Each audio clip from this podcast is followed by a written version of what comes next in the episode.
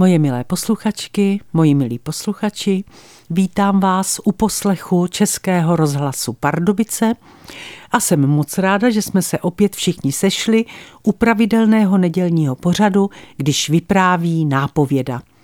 Dnešní vypravování vaší nápovědy se jmenuje Někdy se to tak hezky sejde. Ten den mě potkaly dvě situace a obě byly úzce propojené s dobou před 17. listopadem 1989 a zároveň jsou se mnou úzce propojené stále.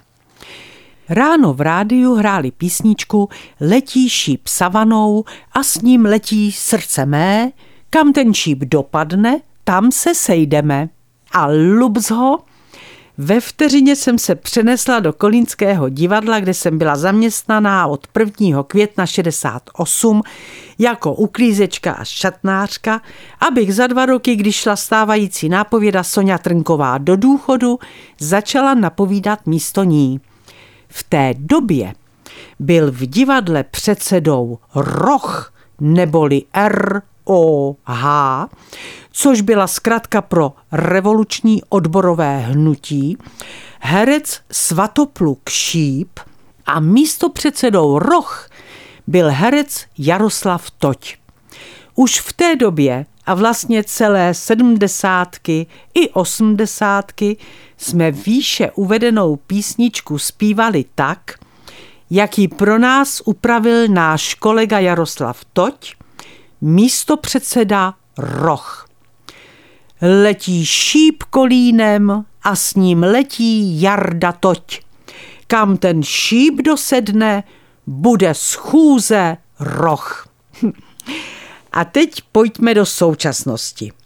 Odpoledne jsem jela do činoherního klubu na opakovací zkoušku hry Ošklivec a když jsem se vrátila domů, koukala jsem chvilku na zprávy v televizi. 7 vyvolených tam poklepávalo na základní kámen nějaké monstrózní budovy, která se začne stavět.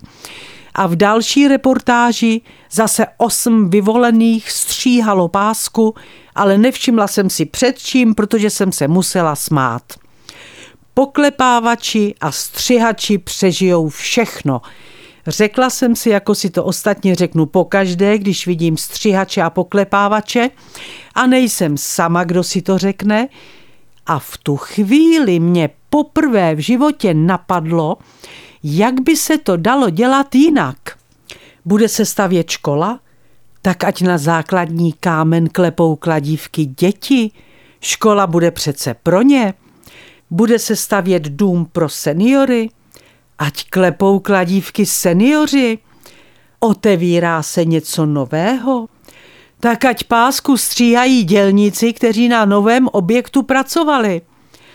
O tomhle svém nápadu jsem napsala blog a reakce v diskusi byly všechny kladné. A jestli vás zajímá, kde budou poklepávači, když nebudou poklepávat, tak na to mi dal v diskuzi u blogu jednoduchou odpověď můj kamarád Václav. Napsal: poklepávači budou stát v anonymním hloučku opodál a budou se poklepávat po ramenou. Kamarád Milan se mnou v diskuzi také souhlasil. Ti poklepávači kladívky napříč politickým i režimním spektrem mi taky pěkně lezou na nervy. Někteří ta kladívka, která mají v ruce možná poprvé v životě, drží stylem jako Žižka telefon.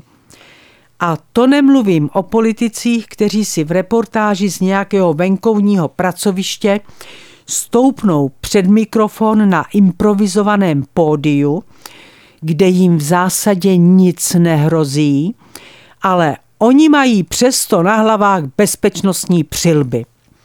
Svůj názor do diskuze napsala i Hanka.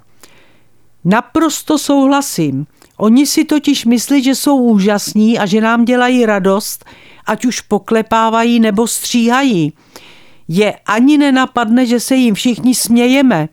Ale řekněte mi, jak to změnit? Myslím si, moji milí posluchači, že když se chce, jde změnit všechno. A já teď do éteru řekla jednoduchý návod, jak to změnit.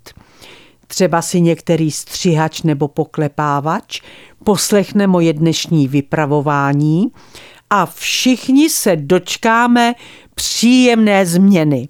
A čím dřív to bude, tím lépe. A to je pro dnešek všechno. Moje milé posluchačky, moji milí posluchači, přeju vám všem krásné dny, opatrujte se a nezapomeňte za týden v neděli zase poslouchat vaší nápovědu. Vše dobré vám přeje vaše Irena Fuchsová.